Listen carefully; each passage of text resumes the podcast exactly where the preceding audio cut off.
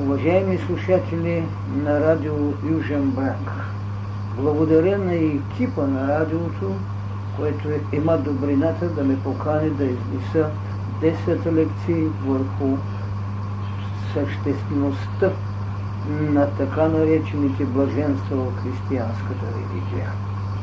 Всички древни религии са имали специални зали, наречени адитуми, т.е.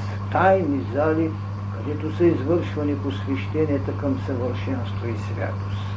Христос обаче даде своята свята и вечна наука за блаженствата, като път за Царството Небесно, открито на една планина пред цялата Вселена, защото човеците са вече синове Божии според неговото учение и те са пътници за Царството Божие, а не за Адисът, както проповядваха древните религии. Блаженствата са една освоена и приложена сама за себе си тайна свобода от грях. Те са живот като благодат на естеството, наречено естество на благото, рождество в името на Христос, благото социално като сигурност и духовното благо като душевна радост в взаимността. Обичайте се един други го, простете на тези, които ви клеветат. Затова той казва, дойдете при мене всички отрудени, обременени и аз ще ви успокоя. Вземете моето иго върху себе си и се получете от мене, понеже съм кротък и смирен в сърце и ще намерите покой за душите си, защото игото ми е благо и премито ми е леко. Като видя народа, Христос се възкачи на планината и получаваше, като казваше Блаженни бедните духом, защото тяхно е Царството Небесно. Блаженни плачестите, защото те ще се отишат.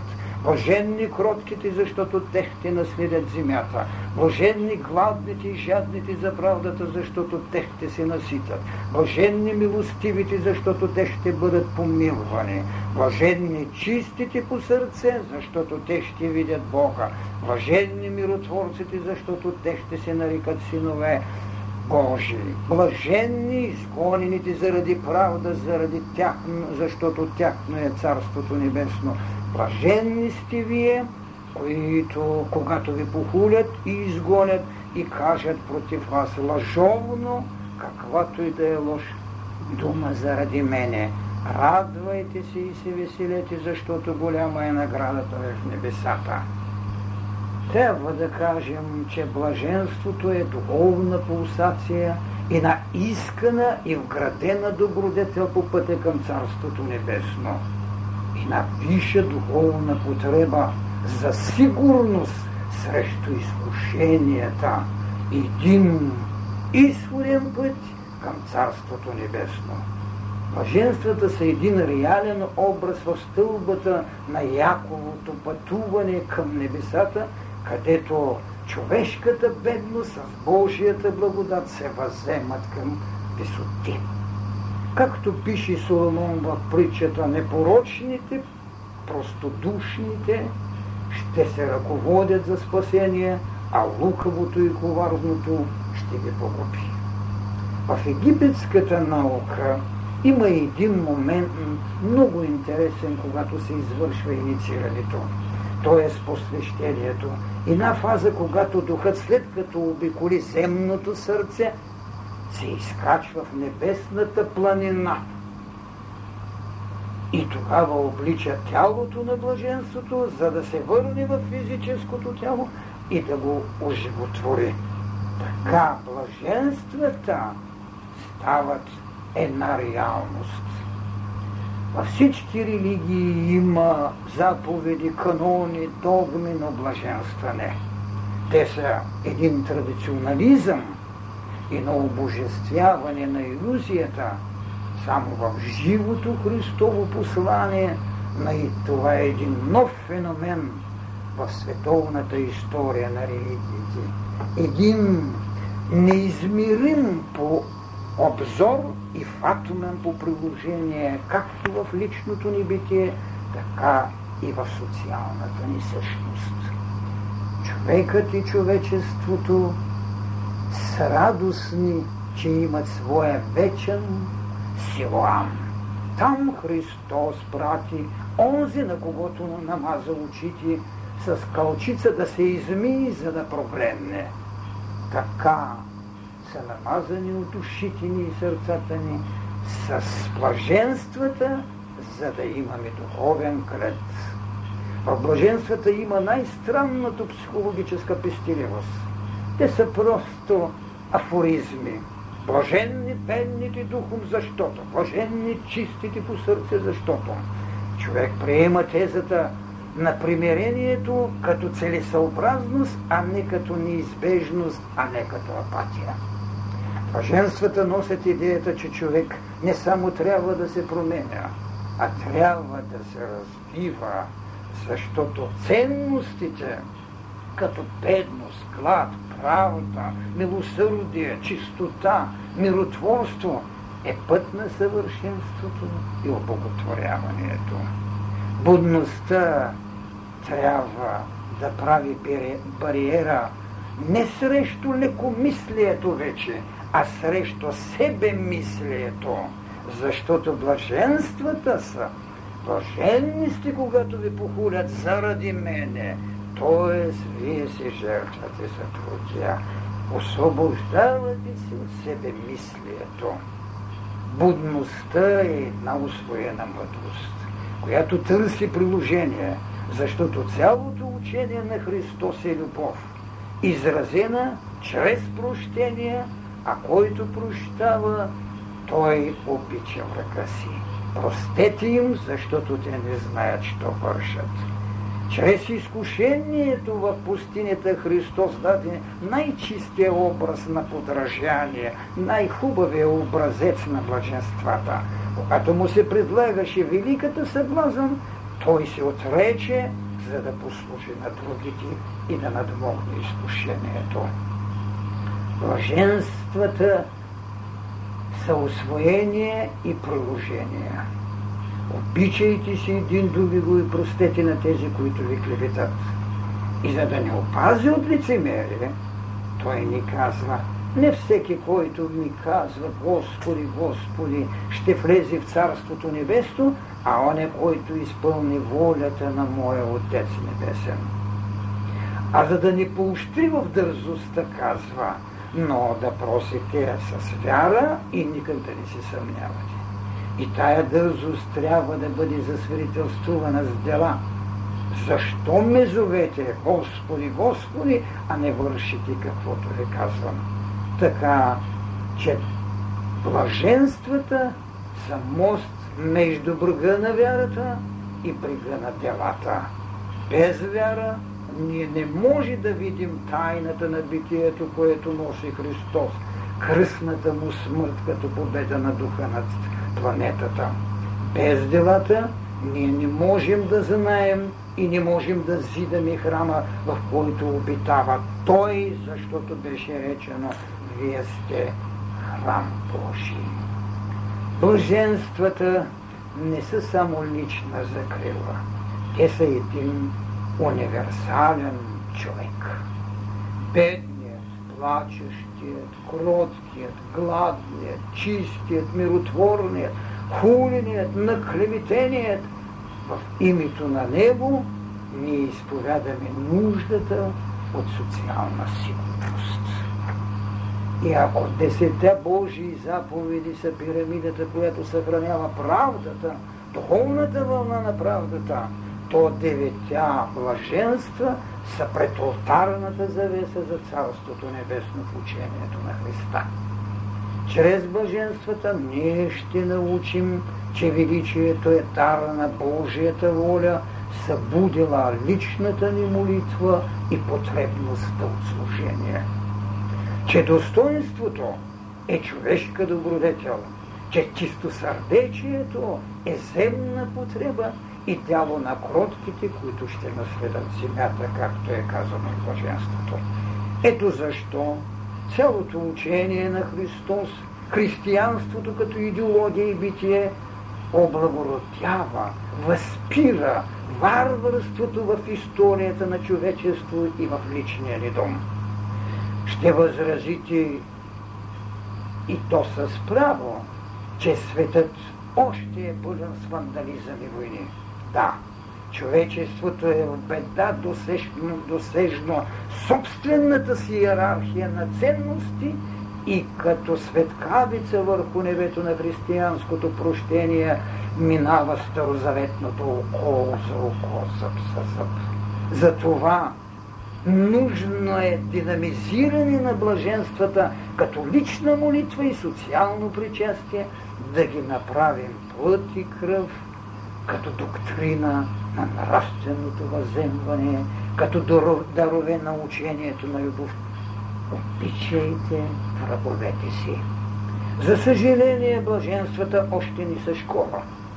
Не са още наука, не са философия, а само пожелания, а те носят огъня на духовните центрове, огъня на достиженията, огъня на иерархията, огъня на служението. Блаженството е подвиг, който ни иска награда. Човекът има или човечеството, духовникът или мирените, които се страхуват да бъдат чисти по сърце, за да видят Бога, както е казано в блаженството, са забравили, че Той е в тях и ги вижда, че Той макар и вън от тях пак е вижда. Бог вижда, ние още само гледаме. Тъй след тази въвеждаща лекция ще се спра по-отделно върху всяко блаженство. Ще започнем с първото блаженство. Във всички времена ще казваме, Господи, при кого да отидем? Ти имаш думи за вечен живот. Иоанн, глава 6.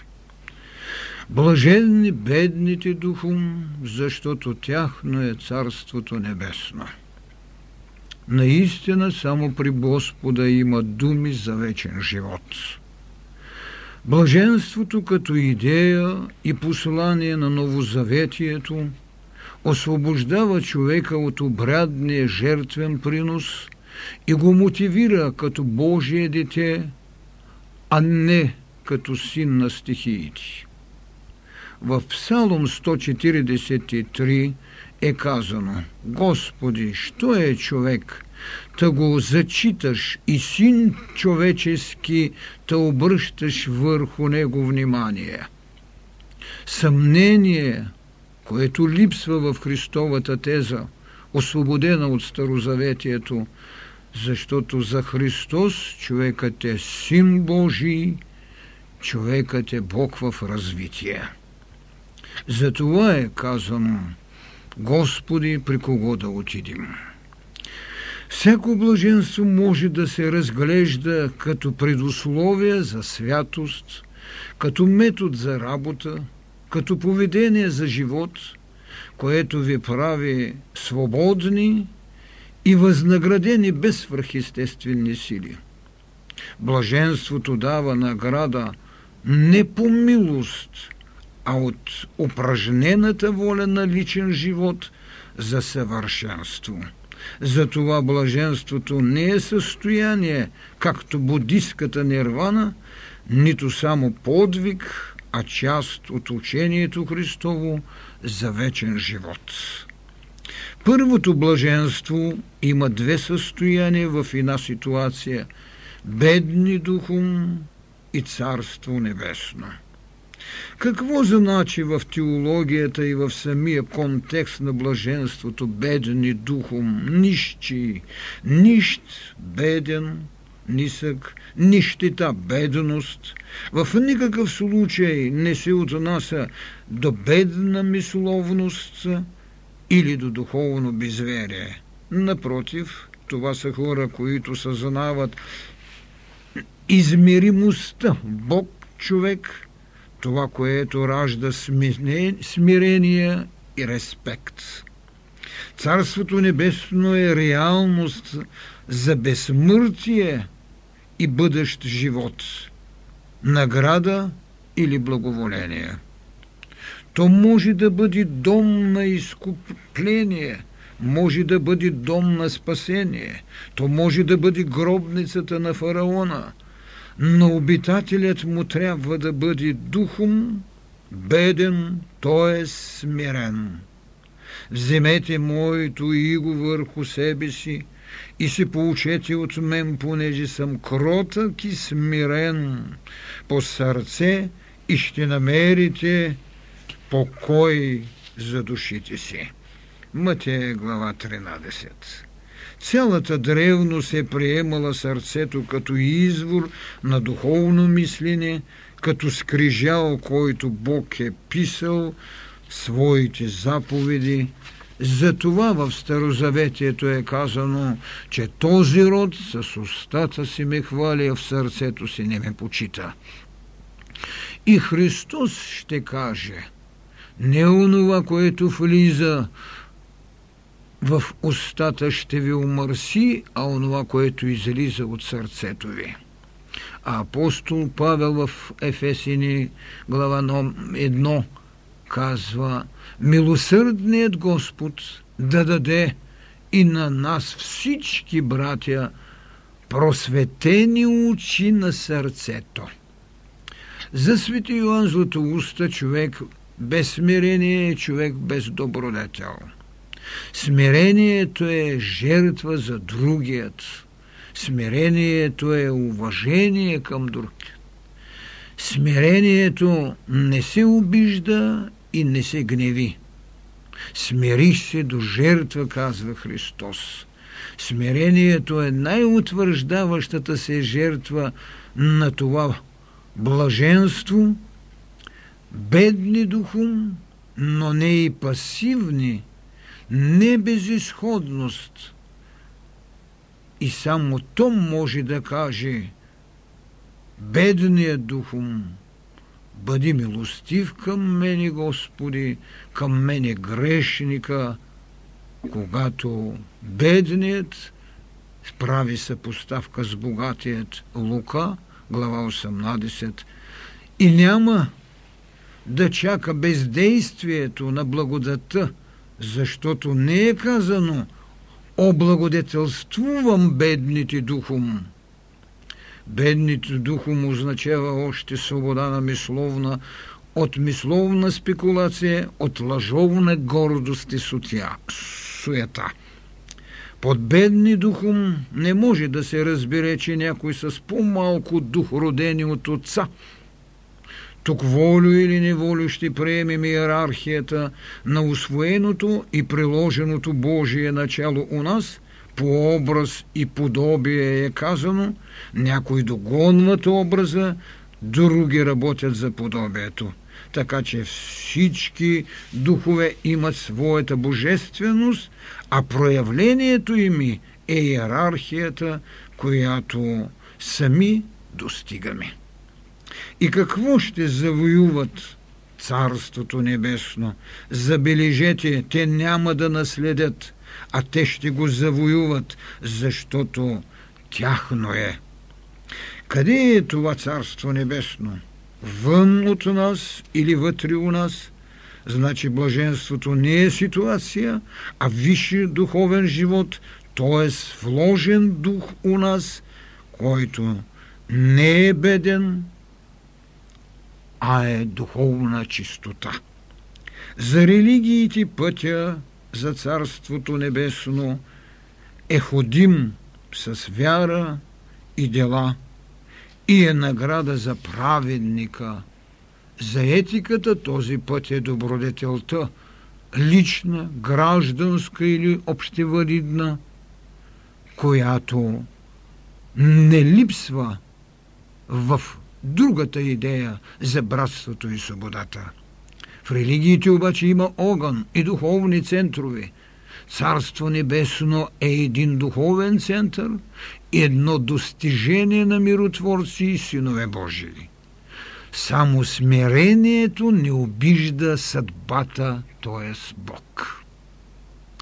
Първото блаженство е първия смут за онова качество, което ще ви направи жител на Царството Небесно. С него Христос е живел и желаял да освободи човека от старата дреха на доктрината.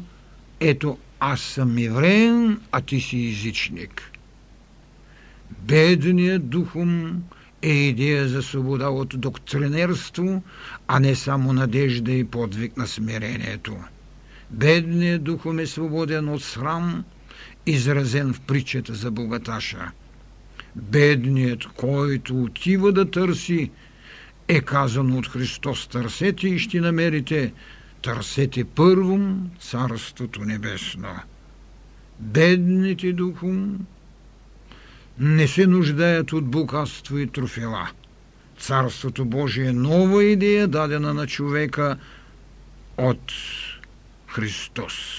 Царството Божие или небесно сложи бариера пред земните очи по пътя към ада.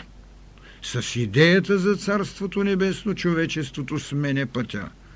Царството Небесно е обиталище на душата – а казано е, каква полза за човека, ако придобие цял свят, а повреди душата си.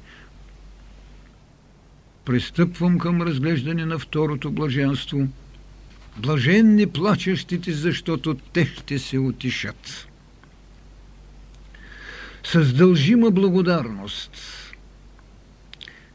тези, които търсят отеха, ще я намерят във вечните думи тези, които плачат, ще я намерят в оная ръка, в която е казана, че ще изтри всяка сълза от нашата скръп и ще ни поведе към брега на утешението. Тази отеха има своето упование в реченото от Христос. Аз съм с вас през всички дни до свършика на света. В еврейската история има и продължава да съществува стена на плача. За скръп и плач към социалните битиета, които този народ изживя и историята ги отбеляза. В еврейската история има плач Еремиев. Това е плач на принудата. Измежду всички уния, които са ги обичали, той няма утешител.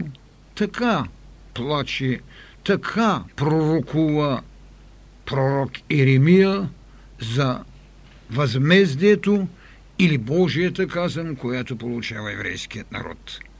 Заплачат по човека приятелската мярка или проверка, заплачат, което е скръпта, заплача по Бога, Христос ще прати утешител, Святия Дух. Иоанн, глава 14. Плачещите има своят утешител. Само духовно мъртвият, само оне, който се връща да погребе своите мъртъвци, ще плаче неотешно, защото той нямаше смелостта да скърби за другите, той нямаше силите да съкруши личната си болка от богатство пред отворените двери на утешаемите с учението на Христос. Зато и каза, оставете мъртвите да погребат своите мъртъвци. Идеята за безсмъртието като най-оптимална в религиите – не може да ни смути душата на оне, който е сгрешил и да не последва облегчаващият и утешителен плач. Плачът, който внася спокойствие сред духовното ни напрежение, пред покаяние и прощение. В Откровението е казано – Бог ще отрии всяка сълза от очите им. Разбира се, човечеството далеч още от големия апокалипсис но това не го лишава да рони сълзи по брегът, който се рони и иземва от него съвършенството. Човекът винаги, когато е на брега на Божието, е тъжен, че не е направил повече от това, което трябва. Но Христос му дава своята отяха. Има плач, не по загубеното благо, а по изпълнената и дадена с благодат щедрост. Това е плаче на слепеца, който получава изцерението, който можа да прогледне на изликуваният от проказата. Това е плача на умилението, която е радост, защото след възкресението той каза «Радвайте се, аз победих светът». Плачът на онзи, който победи своята завест, когато скръпта стане копнеш, плачещият е утешен, и това е делото на еволюцията. Човекът е един Бог в развитие. И този плач, който може да ни доведе до утешението, това е плача на скръп, която е станала купнеш. Но в това блаженство има един антипод. Той е свързан с горко вам, които се смеете сега, защото ще се наскърбите и разплачете. Това е суетата на днешния ден.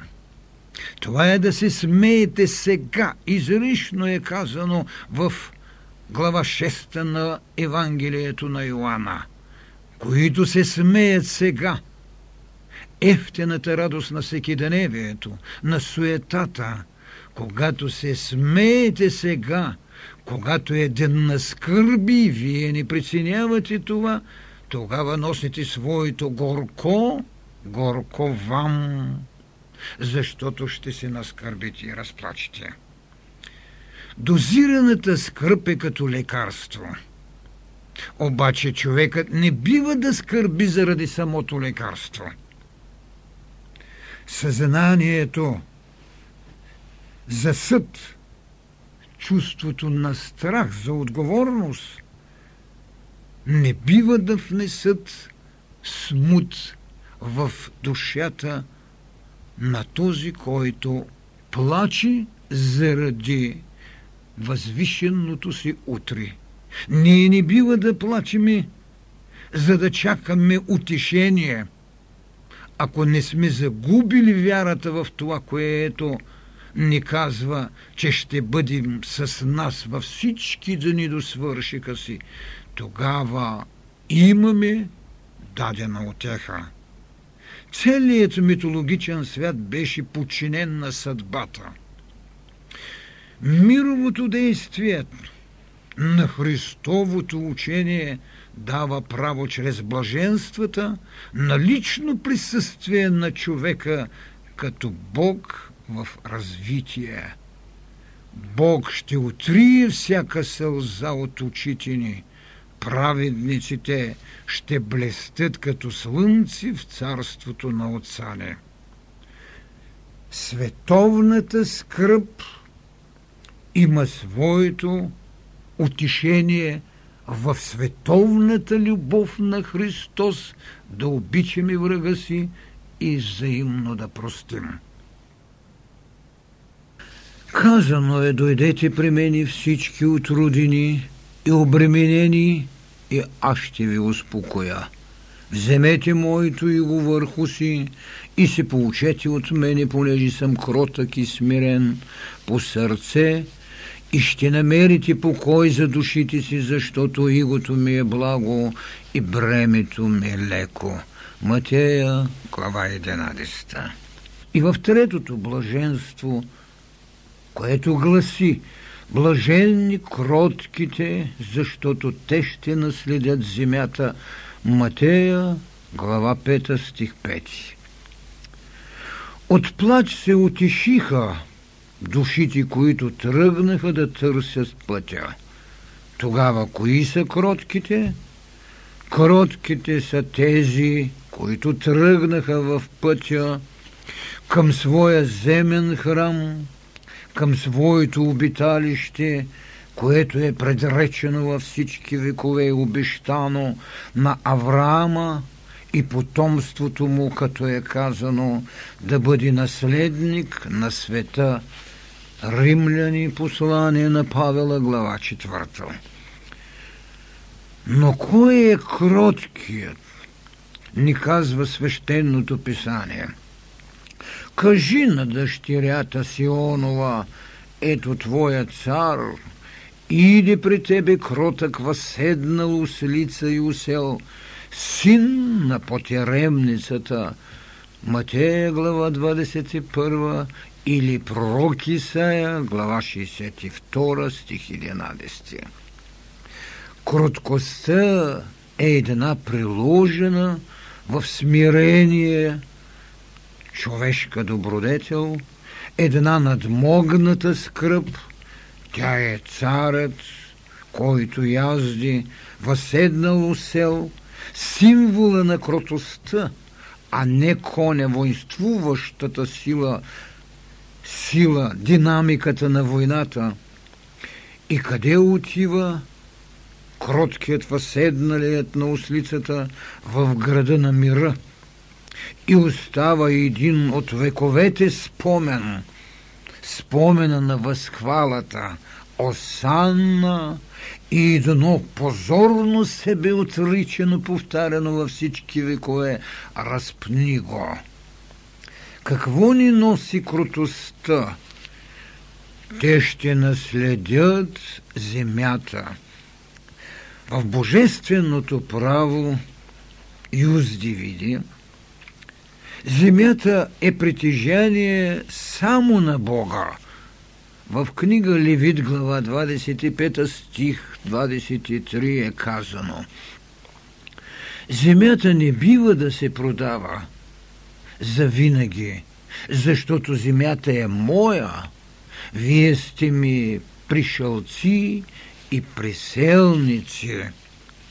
И на обикновеният пък човек се дава наследие от земята, плода, който ни дава тя, а на кроткият самата земя. Наследие на Богоцаре и учители, които са белязани с ореола и с трънения венец – докато светът влачи веригата на своята еволюция. Кротостта води към Ерусалим. През палми и песни, търпение и незлобливост, кротостта води към Голгота, където още има един кръст, четири гвоздия – едно копие. Кротостта е победена. Кротостта надмогва страхливостта и малодушието. Тя е свобода от гняв и отмъщение, защото те ще наследят земята. Какво значи да се наследи това, което е Божие? Това е да посетиш светилищата, които са съхранили духа на посвещението и жертвата и да ги направиш свой дом. Мойсей наследяваше чрез закона и не влезе в обитованата земя. Трябваше някой да освободи земята от проклятието заради първородния грях – трябваше короткият Христос, възседнал уселица, който да изведе Адам и пророците от подземното царство, от преизподнята земя, на която може да живее неземната душа. Да се победи раздвоението човешко, та в дни на слабост да не похулим Бога и собствената ни воля да ни го отчуждей, да ни ни върни от пътя ни за подобие Божие. За човека няма друго наследие. Земята е неговия храм. Христос беше предупредил чрез своите родители. Защо сте ме търсили? Не знаехте ли, че аз трябва да бъда там, в онова, що принадлежи на отца ми? Лука, глава 2, стих 49. Крутостта е дар от учението на любовта. Тя не е заемка от някаква етическа система на Никомаховата етика на Аристотел. Блаженството е присъствена съставка на душевността от древното познай себе си до християнското учение създай себе си, от света на идеите към света на живота. Обичай врага си. За крутостта е речено, че за кротките е речено, че ще видят Господнята благост в земята на живите. Така пише псалмопевецът в глава 26. Човек трябва да се освободи от страх, за да се осъществи в блаженствата, било на плача, било на крутостта. Христос поиска от човека да бъде мъдър като змията и кротък като гълъба. А Святия Дух под формата на гълъб вести волята на Отца, че Синът е Исус, че Синът е Христос – Амен. Думи за вечен живот има и в четвъртото блаженство, а то гласи Блажени гладните и жадните за правда, защото те ще се наситят. Матея, глава 5, стих 6. Писано е, не само с хляб ще живее човек – а с всяко слово, което излиза от Божиите уста. Матея, глава 4, стих 4. Не може да се живее без правда. Тя е закона на хармонията между Бога и човека, между човека и хората, между човека и природата – като слово на Бога за хармонията, тя налага нуждата от десете Божии заповеди, учението за правата мисъл, за правото дело, които предлагат в праведният път и на другите учения разлика между себичният и праведният. Боже, благодаря ти, че не съм като другите човеци, а жадният за правда в своето смирение ще рече Боже, бъди милостив към мене грешника. Лука, глава 18. Словата и Словото на Исуса, на Христос е живо и реално. Всяка дума е картина, всеки израз е извор, изворен поток на тръгнала мъдрост към морето на живота. Човекът е подвластен на глада и жаждата, защото е плът от сътвореното, което има свои закони. Ако със същата неустъпчивост и неотменност на тази потреба човекът гладне и жадне за правда, той ще получи своята насита, защото ще се потруди за своя хляб и нужната вода. а на гладният за правда Христос рече Аз съм хлябът, du vie, аз съм живата вода.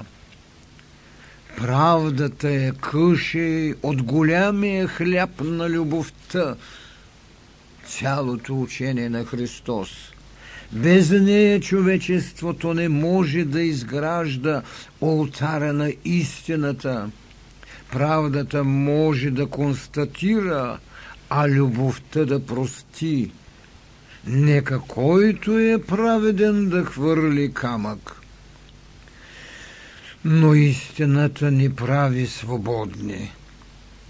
Трябва ли непременно да разбираме, че жаждата и гладът за правда са искане, защото има неправда, защото всички носим виригата на първородния грех или защото има и имаме копнеш по стълбата на съвършенството, защото има иерархия на обожествяването. Това е поверното. Безспорно, че след спасението и спасителната мисия на Христос, човека има своя воля за развитие, иначе нямаше пророк Даниил да говори за така наречената да бъде доведена вечната правда. Даниил, глава 9, стих 24, т.е. правда, която е повече от морална или публична норма, а правда чрез благодат. Когато Божието изобилие не се измерва от щедростта на човешката ръка, това е благодат. И тук вече може да говорим за градация на наситата – някой ще се задоволи само като констатира нарушението между правда и неправда и няма да гладне за правда повече. Друг ще поиска да тръгне в нейния път, но няма сили да се освободи от навикът или преходното богатство, както е случая с богатия момък, който не продаде имота си и не тръгна с учениците за един вечен живот. Тук, дори в нашата социалност се яви така наречената идея за малката правда. Кой или кои ще се наситят? Ще се наситят предвидливите десет девици, които си взеха горивото на правдата, за да не погасне кандилото на чакането. Ще се наситят онези, които не сядат на първите места, защото на други е дадено правото да отсъди кой, къде да седне, за да ни бъдат засрамени, когато женихът ги размести. Ще се наситят тези, които могат да огладняват и да ожедняват за нова правда, за нови пътища. Евреите бяха наситени с правдата на Моисеевия закон, но имаха ли благодата на Исуса Господа? Имаше ли глад и жажда от тях за друга правда, да, апостолите, учениците и следовниците на учителя от Назарет напуснаха доми родни простори, за да дадат на светът новото вино. Виното на любовта, обичай врага си, ще се наситят, но не значи, че няма да огладнеят. Гладните за правда огладняха за любов. Гладните и жадните за любов ще огладнеят и ожаднеят за мъдрост, за истина, за свобода, за единство. Аз и Отца едно сме. Правдата като потреба и истината като битие Ето защо псалмопевецът ще каже в вечна памет ще остане праведникът. Псалм 111. А в Псалм 26 е казано Научи ми, Господи, на Твоя път и насучи в пътеката на правдата. Уважаеми слушатели, така пътеката на правдата има. Тя вече е път, пътя на блаженството, блаженни гладните и жадни за правда. Думи за вечен живот има и в петото блаженство, което по-настоящем ще разгледам и което гласи Блажени милостивите, защото те ще бъдат помилвани. Милостивите са, които живеят и работят с благостта на сърцето и надкрачват пръгът на правдата, закона на възмездието, за тях законът е строг, но закон дуралекс, сет лекс казали древните римляни. За милосърдният е нужна жертва, лична, социална и всемирна. Без добрият самарянин нямаше да осъдим и свещеника или левита, без апостолското състрадание нямаше езичника да има милостта на Господа, за да бъде пробуден в Христов път. Без Христовата жертва вземете и яще, това е моето тяло, вземете и пийте, това е моята кръв, която за вас се излива – нямаше да има благодатната мисъл на Евхаристията, на великия спомен на вечният учител. Без отваленият камък на Възкресението, човечеството нямаше да има милостта на Синът Божий, аз съм Възкресението и вечния живот. Тогава кой може да бъде милостив? този, който се е надмогнал от себичност в името на страдащият, на по-малкият брат, този, който има нужда от нашата риза, за да не се вижда голотата на греха, Та нали Бог също съши кожени дрехи на Адам и на Ева, за да скрие срама на безпомощният? Та нали първата буква на свещената азбука Алев представлява символен знак на човек с едната ръка нагоре, с другата надолу, т.е. въземайки отдолу нагоре и давайки отгоре надолу към по-малкия брат, към нужният за милост и даващият милосърдие. Милостта в физически план е грижа за всеки нуждае се брат или враг. Да превържиш раните на болния, да посетиш затворения в тъмницата, да приютиш странника, да нахраниш гладния, да намериш черпало за вода, когато жадният поиска, за да му дадеш. Милостта в духовен план е да не се срамуваш от своя Бог, от живият Господ – защото казано е, който се срамува от мен, аз ще се срамувам от него в Царството Небесно. Това не значи, че милостта е награда за верност, а пробуда за живот. Защото каква е наградата, когато даваш на този, който ще ти даде? Обичайте тези, които ви преследват, които ви хулят, молете се за враговете си. Това е вече пробуда, а не самоверност. Блаженствата по предназначение са една велика алхимия да направиш злато в онзи, който няма злат народа още. Ще бъдат помилвани, е речено.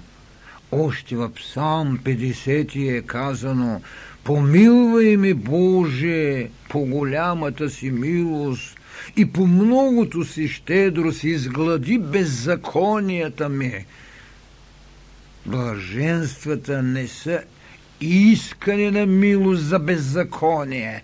Не е казано помилвай беззаконието ми, а те блажен е онзи човек е казано, както Исус навин Исус син Сирахов казва Блажен е ония човек, който не е грешил с уста и не е бил ранен с кръпта на греха, комуто душата не го осъжда и който не се е загубил надеждата. Глава 14. Милост е да правите живота си свят и молитвата си живот. Това е великото таинство на милостивите, за да ни оскъдне духът духът ни да ни оскъдне от Божия благодат и да ни загуби Христовата сила.